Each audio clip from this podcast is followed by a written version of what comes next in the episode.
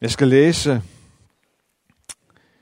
et lille afsnit fra Matteus evangeliet, og øh, taget ud fra det, som, øh, som vi kalder for øh, bjergprædiken, eller Jesu bjergprædiken.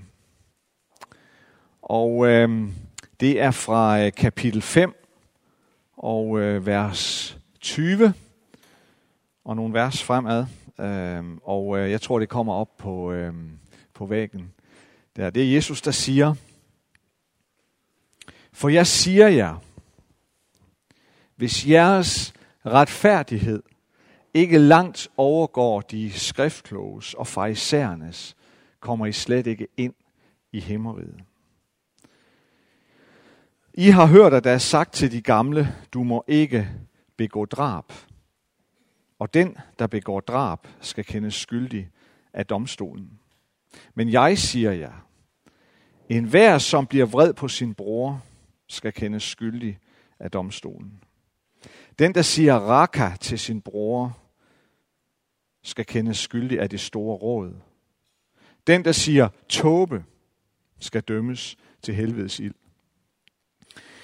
Når du derfor bringer din gave til alderet, og der kommer i tanke om, at din bror har noget mod dig, så lad din gave blive ved alderet. Og gå først hen og forlig dig med din bror. Så kan du komme og bringe din gave. Skynd dig at blive enig med din modpart, mens du er på vej sammen med ham, så din modpart ikke overgiver dig til dommeren, og dommeren igen til fangevogteren, og du kastes i fængsel. Sandelig siger dig, du slipper ikke ud derfra, før du har betalt den sidste øre. Lad os bare lige bede sammen. Jesus, tak fordi du taler til os. Tak for dit ord. Jesus, tak at du er det levende ord, og tak at du åbenbarer faderens vilje for os. Igennem dit nærvær, og når du taler til os, og når du ved din hellige ånd åbner skriften for os. Amen. Jesus, han slår altså det her tema fast, som jeg øh, nævnte øh, i, i indledningen her i dag, og som han ønsker at kommentere på over for dem, der står og lytter til ham. Øh, og det er det her tema. Øh, det, det, det er retfærdighed. Det handler om retfærdighed. Og, øh, og det er faktisk lidt interessant, fordi lige præcis det tema, det vender Matthæus tilbage til øh, flere gange øh, i sit evangelium. Begrebet retfærdighed, det forekommer adskillige gange i Matteus evangeliet. Til gengæld så en, en øh, evangelisten Markus, øh, han bruger faktisk, han bruger faktisk øh, ikke at tale om, om, om begrebet retfærdighed i sit evangelium. Og øh, hvorfor er det så så vigtigt for Matthæus? Det hænger nok sammen med øh, hvem det var, Matthæus han først og fremmest skrev til. Og det tror jeg er vigtigt, at vi har en vis forståelse for, hvem var det, hvem var det der var, øh, hvem var det, der var Matthæus' øh, primære modtager? Hvem var det, han ville være i dialog med, når han skriver sit evangelium om Jesus? Um, der er mange ting, der peger på, at Matthæus først og fremmest skriver til jøder. Øhm, det er jødiske grupperinger. Øh, både jøder, som, som måske har taget imod Jesus, men bestemt også jøder, som, som ikke har gjort det. Forskellige jødiske grupperinger, tror jeg, at det er Matthæus' primære modtagere. Og øh, og det kan man se på, på, på forskellige måder. Men, men øh, øh, det, er i hvert fald, det er vigtigt for Matthæus at slå fast. Det er vigtigt for ham at forsøge at fortælle og overbevise de jødiske modtagere om, at Jesus er Messias. At Jesus er den Messias, som jøderne længes efter. At Jesus er den Messias, som jøderne kender til igennem gamle forudsigelser og gamle profetier i skrifterne. og i det, som vi i dag kalder for det gamle testamente. Og, og, øhm, og Je, øh, Matthæus, han har faktisk sådan, han har sådan, han har, han, han, øh, han har sådan fem store grupperinger øh, af Jesu øh, tale til folk. Sådan fem store samlinger. Øh, og, øh, og øh, mange bibelforskere peger på, at, at det gør Matthæus ligesom for at vise, at Jesus er den sande Moses. Fordi Mo, ligesom, ligesom øh, jøderne jo havde fem bøger, det er dem, vi kalder de fem Mosebøger, så, så, så deler Matthæus sit evangelie. Han, han har fem store øh, talegrupperinger eller, eller taler af Jesus gennem sit evangelium. Igen for at understrege over for jøderne, at Jesus er den sande Messias. Han er det sande Israel. Matthæus vil fortælle dem, at Jesus er selve opfyldelsen af loven. Den lov, som I hylder over alt andet. Den lov, som I som jøder oplever med til at definere, at I er Guds folk. Det er Jesus, der har opfyldt den lov. Jesus er Davids søn. Ja, han er ikke bare Davids søn, han er også, han er også Abrahams søn. Det er derfor, Matthæus han starter sit evangelium med den her slægtstavle. Går helt tilbage. Og så ender han ved Jesus. For, for at vise, hvad er, det for, hvad er det for en råd, Jesus kommer ud af.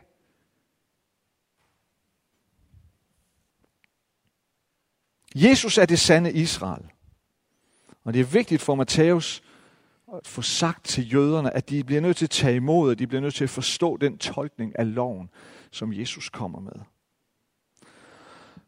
Det afsnit, jeg læste her, det, øh, det løber faktisk øh, længere frem i kapitel, frem. Det løb, kapitel 5. Det løber, øh, øh, jeg tog bare vers 20-26, Det løber helt frem til afslutningen af kapitel 5. Så måske burde vi nok have læst det hele. Jeg tog bare lige det her lille afsnit, men det hører sammen.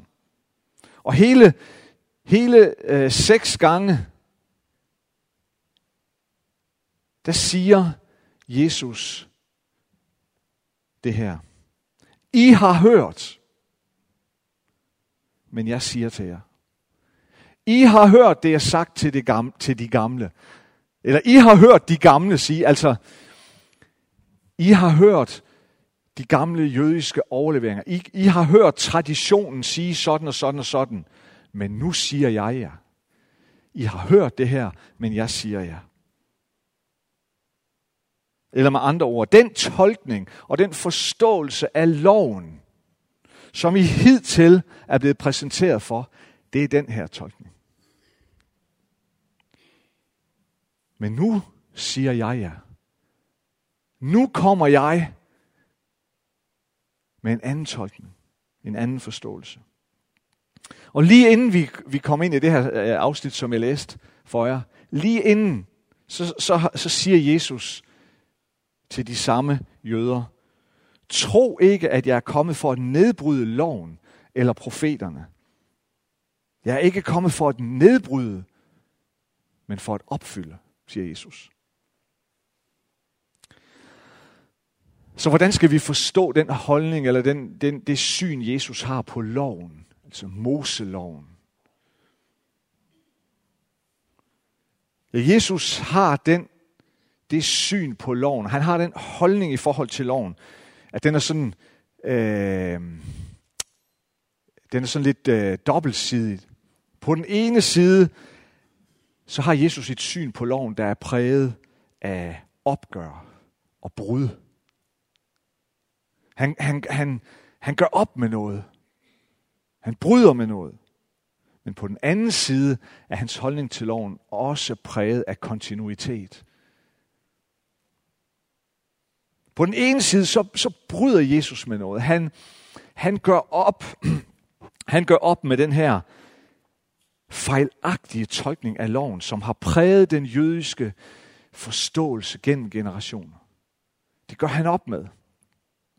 Men samtidig, så er der også kontinuitet. Fordi samtidig, så fastholder Jesus et meget, meget stærkt fokus på det, som loven virkelig og dybest set skal tjene til.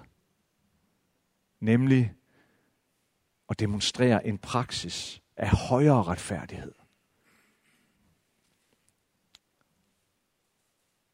Jesus han fastholder, loven har et højere, en højere praksis.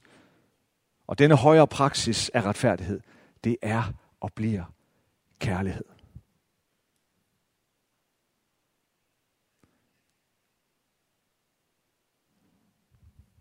Og det er det lys, vi skal forstå, hvorfor Matthæus han er så opsat på at tale om retfærdighed. Det er jo det, han indleder det her afsnit, som jeg læste. Hvis jeres retfærdighed ikke langt overgår de skriftkloges og farisæernes, siger Jesus, så kommer I slet ikke ind i himmeriet. De taler hele tiden om den der retfærdighed. Hvad er det, der gør os retfærdige? Og så bryder Jesus ind, og han slår en stor pæl igennem og siger, prøv at høre her, hvis ikke jeres retfærdighed langt overgår de skriftkloges og farisæernes, så kommer I slet ikke ind i himmeriet.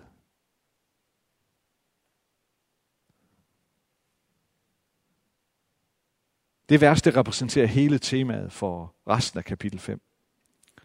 Så her går Jesus ind og kommenterer på det, på det religiøse ideal, som for en jøde og som for jøderne fyldte allermest, nemlig at være retfærdig ind for Gud. Det var det, det, var det allervigtigste. Hvordan er jeg retfærdig ind for Gud? Og en farisæers svar på det religiøse ideal, det var nogenlunde sådan her. At et menneske står retfærdigt ind for Gud, når det lykkes, når det menneske lykkes med at overholde alle lovens normer i alle detaljer. Og det giver jo næsten sig selv, at sådan en holdning, det giver næsten sig selv, hvordan sådan en holdning gennem generationer havde lagt grund til en form for dyb legalistisk undertrykkelse. Og det var årsag til stor smerte og fortvivlelse hos mange mennesker. For hvem kan overholde hver eneste detalje i loven? Det er meget, meget svært.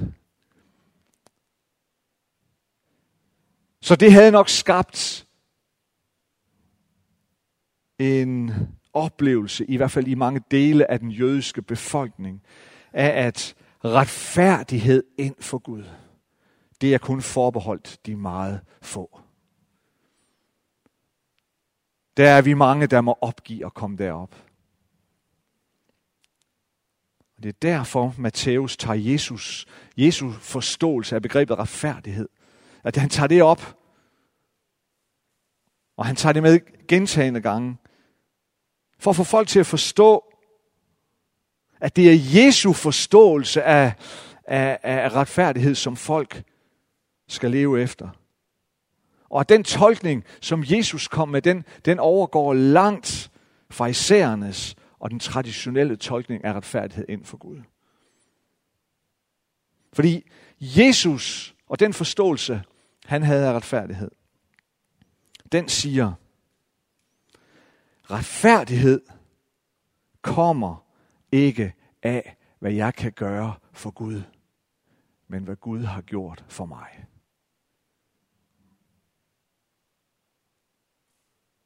Retfærdighed ind for Gud kommer ikke af, hvad jeg kan gøre for Gud i forhold til at overholde loven og alle reglerne.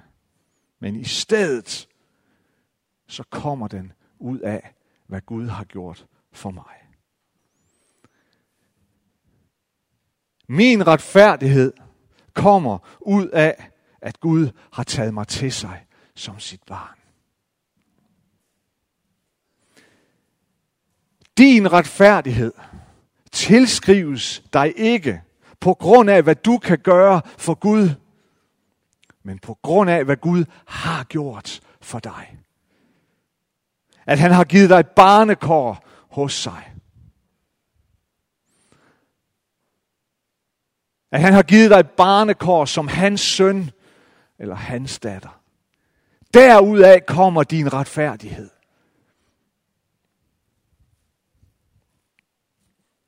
Så Jesus han opstiller et nyt ideal, når det handler om at være retfærdig inden for Gud. Og det må have været, hvad siger man på engelsk, mind-blowing. Det må have været grænseoverskridende for rigtig, rigtig mange jøder at høre det her. Når Jesus opstiller et nyt ideal om det at være retfærdig ind for Gud. Og det ideal, det beskriver han så helt hen i slutningen af kapitel 5. Det læste jeg ikke der, men det læser jeg her. Der konkluderer Jesus, hvor han siger, så vær da fuldkommende, som jeres himmelske far er fuldkommen. Har du nogensinde haft lyst til at springe over det her vers? Så vær da fuldkommen, som jeres himmelske far er fuldkommen. What? Hvordan skal jeg være det? Hvordan skal jeg kunne være fuldkommen som min himmelske far? Hvad er det, Jesus han siger? Jeg tror, Jesus han siger det her. Hvad er det, der gør Gud fuldkommen? Hvad er det, der gør, at vi kan hæfte ordet fuldkommen på Gud? Jo, det er først og fremmest det, at Gud tager imod og tilgiver syndere.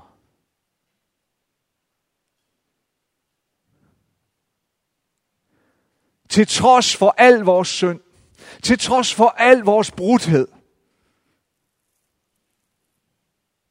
til trods for alle mine fejl, til trods for al min kommen til kort. Til trods for alle de ting, som jeg helst vil skjule for alle mulige andre, og helst vil fejle langt ind under gulvtæppet, så ingen nogensinde ser det eller hører om det. Til trods for det, så tager Gud imod mig, og så tilgiver han mig.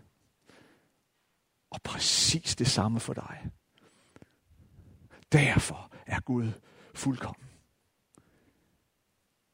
For han har taget imod dig som sit barn og han kalder dig søn, og han kalder dig datter. Det er den samme fuldkommenhed, vi skal stræbe efter. Det betyder, at den retfærdighed, som du er blevet tilskrevet af Gud, bør få den konsekvens, at du også er i stand til at tilgive. At du også er i stand til at leve og vandre i forsoning med andre mennesker. Når du gør det, så er du fuldkommen så vær der fuldkommen, som jeres himmelske far er fuldkommen. Så lev der også du i tilgivelse og forsoning og accept af andre mennesker. Når du gør det, så overgår din retfærdighed langt fra isærernes og de skriftkloges retfærdighed.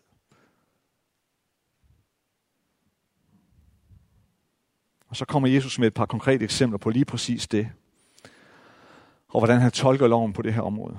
For det første så, han taler om drab. Og her henviser han jo til de ti bud. Han henviser til Moseloven. Han, han henviser til det femte af de ti bud, når han siger, I har hørt, at det er sagt til de gamle, du må ikke begå drab. Men jeg siger jer,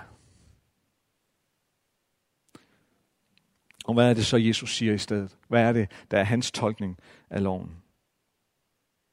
Ja, det bliver tydeligt, at for Jesus så vender det sådan, at for at kunne efterleve det her bud helt og holden, så er det jo ikke nok at undgå at begå et mor eller et drab. Det kan de fleste af os heldigvis godt undgå. Tak og lov for det.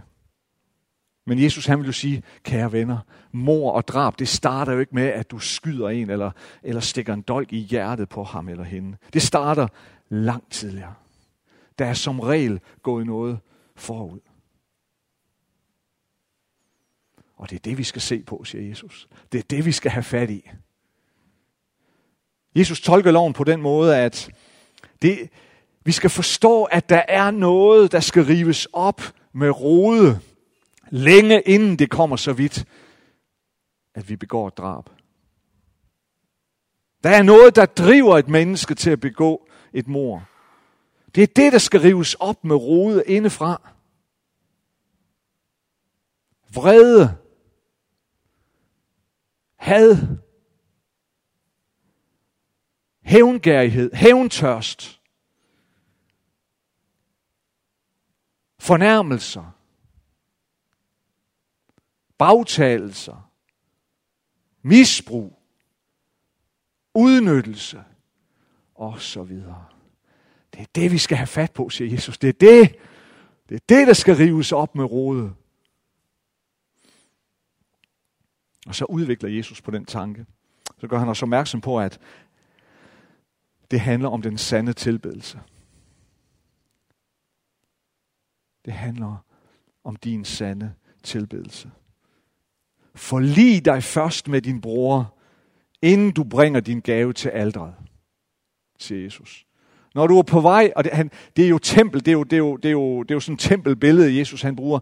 Når du er på vej op til templet med din, med din offergave til Gud, og du kommer i tanke om, at din bror eller søster har noget imod dig, så læg din gave der, og gå først hen og forlig dig med din bror eller søster. Og så kan du vende tilbage og give din gave. Når jøderne påpegede, fordi det var nemlig, det var også noget jøderne påpegede, det betød meget for dem, at, at det, at du bringer din, din gave til aldre, det, at du bringer dit offer til Gud, det, at du kommer og, og, og offrer et, øh, et dyr, eller du bringer, at du bringer af din tiende, øh, eller hvad det nu er, til aldret, det er din sande tilbedelse,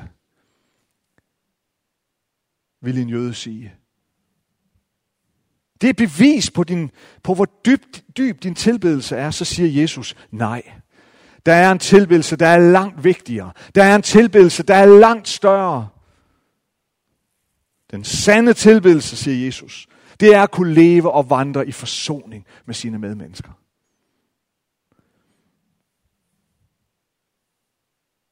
Den tilbedelse, Gud først og fremmest ønsker af os, det er, at vi kan forsone os med vores bror eller søster.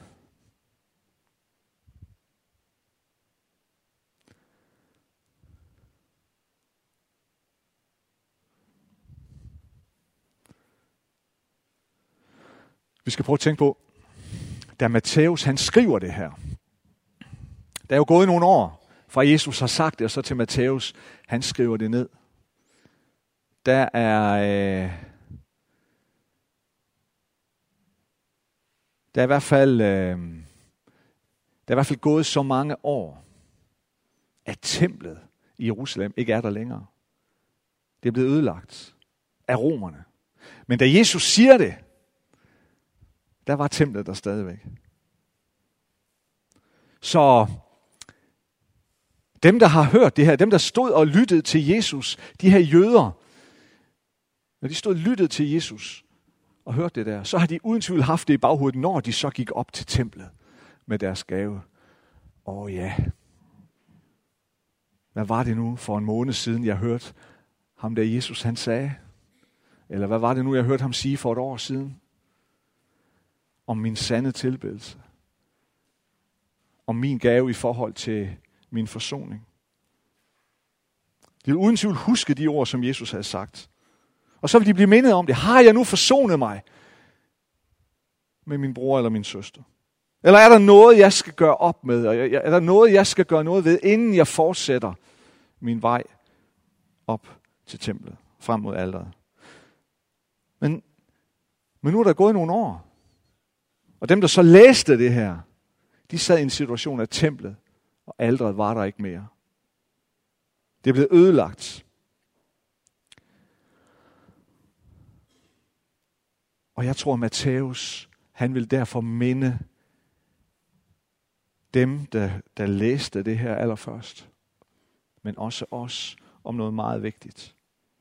Han vil minde os om, at nu er det fællesskabet, nu er det det kristne fællesskab. Nu er det fællesskabet af efterfølgere af Kristus.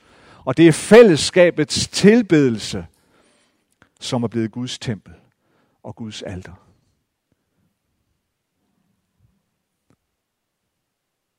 Og det er derfor, det er så vigtigt for Matthæus, at han minder sine læser om det, som Jesus sagde dengang. At den vigtigste tilbedelse, det er og bliver fællesskabets kontinuerlige villighed til at ville vandre og leve i forsoning med hinanden. Det er templet. Det er aldret. Det er der, hvor fællesskabet hver dag bringer sig selv hen. Bringer sig selv til aldret. Og siger, Herre, forbarm dig over os. Tilgiv os, når ikke vi kan vandre i forsoning. Hjælp os at leve og vandre i forsoning hver eneste dag. Det er det fællesskabets tilbedelse, som er det nye tempel og alter. Forsoning er simpelthen et af de vigtigste temaer i Matteus evangeliet. Forsoning er så vigtigt, at Jesus her han sammenligner manglende forsoning med en ubetalelig gæld, som vil kaste os i fængsel, hvis vi, hvis vi ikke betaler det. Så stort et fangenskab er manglende forsoning med vores medmennesker, ens betydende med. Ikke et fysisk fængsel, men et åndeligt fængsel. Et åndeligt mørke. Og lidt senere i bjergprædiken, så beskriver Jesus, hvad det her mørke, hvad det her åndelige fængsel betyder. Fordi i kapitel 6 og vers 14, der siger Jesus, For tilgiver I mennesker deres overtrædelser, vil jeres himmelske far også tilgive jer. Men, får jeg Jesus så til, tilgiver I ikke mennesker, vil jeres far heller ikke tilgive jeres overtrædelser. Wow. Det virker som om, det virker som om, at den eneste synd, Gud til syneladende ikke tilgiver, det er vores manglende vilje til at vil tilgive andre.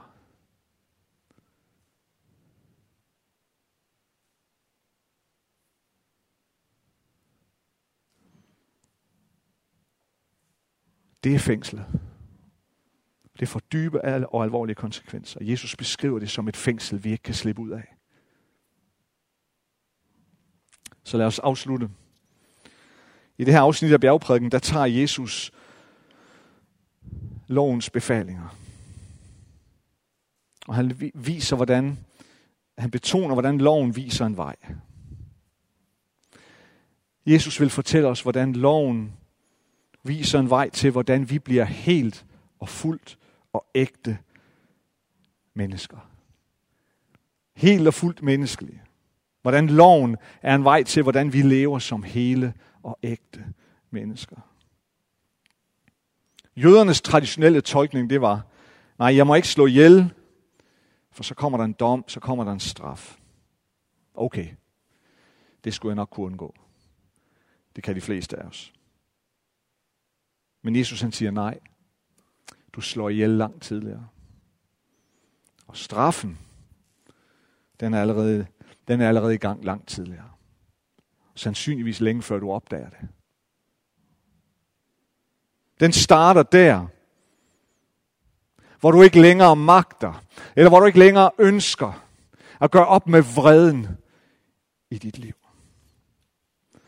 Den starter der, hvor du ikke længere magter, eller ikke længere ønsker og gør op med uforsonligheden i dit liv. Hvor du ikke længere magter, eller ikke længere ønsker at gøre op med hævngærhed eller hævntørst i dit liv. Hvor du ikke længere magter, eller ikke længere ønsker at gøre op med at blive ved med at tænke negativt eller dårligt, eller tale negativt og dårligt om dine medmennesker.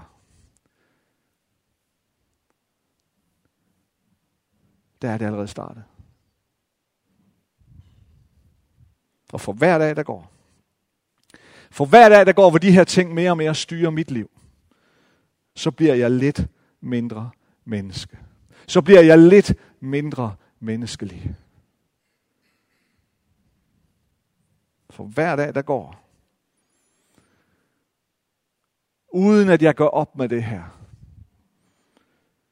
så falder jeg lidt mere væk fra den høje standard, som Gud ellers har sat for mit liv.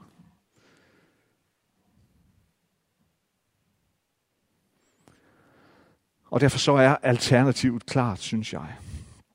Den eneste måde, hvorpå vi kan leve i den fulde og sande menneskelighed, som Gud har skabt os til. Men som samtidig er så udfordret af den brudhed, der er, og som vi oplever. Den eneste måde, hvorpå vi kan leve et liv i den fulde menneskelighed, det er at leve i forsoning det er at lade forsoningen gennemsyre vores liv. og alle de relationer, vi indgår i.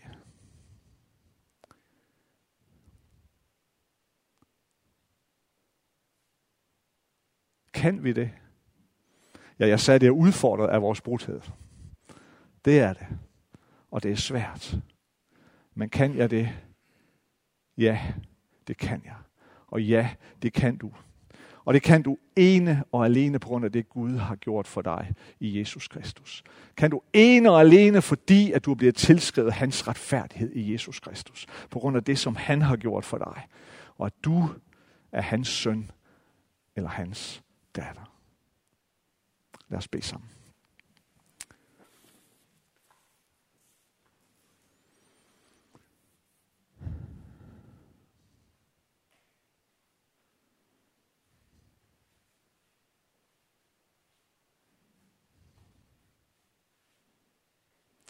Kære Jesus, tak fordi at du er her.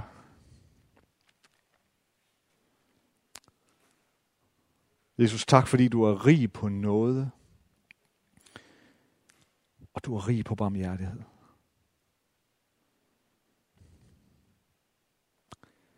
Bare tak fordi, at vores retfærdighed kommer ikke ud af, hvad vi kan gøre for dig.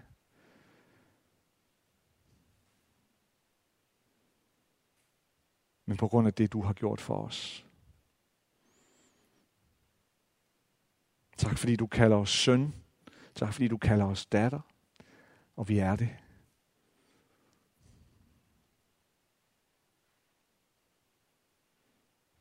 Jesus, må vi være i stand til at kunne leve et liv, der langt overgår farisæerne så de skriftkloge, som du taler om i dit ord. En retfærdighed, der kommer ud af den forsoning, som du har tilvejebragt med os.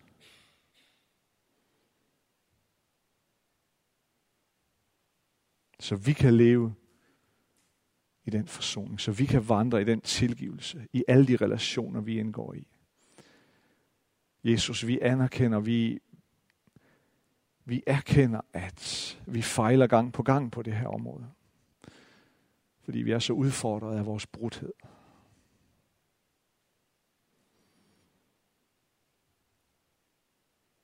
Det er så svært at, at ville slippe Jesus. Det er, så, det er så svært, Jesus, at ville slippe kravet på at få ret. Kravet på at få vores ret, når vi føler os dårligt behandlet.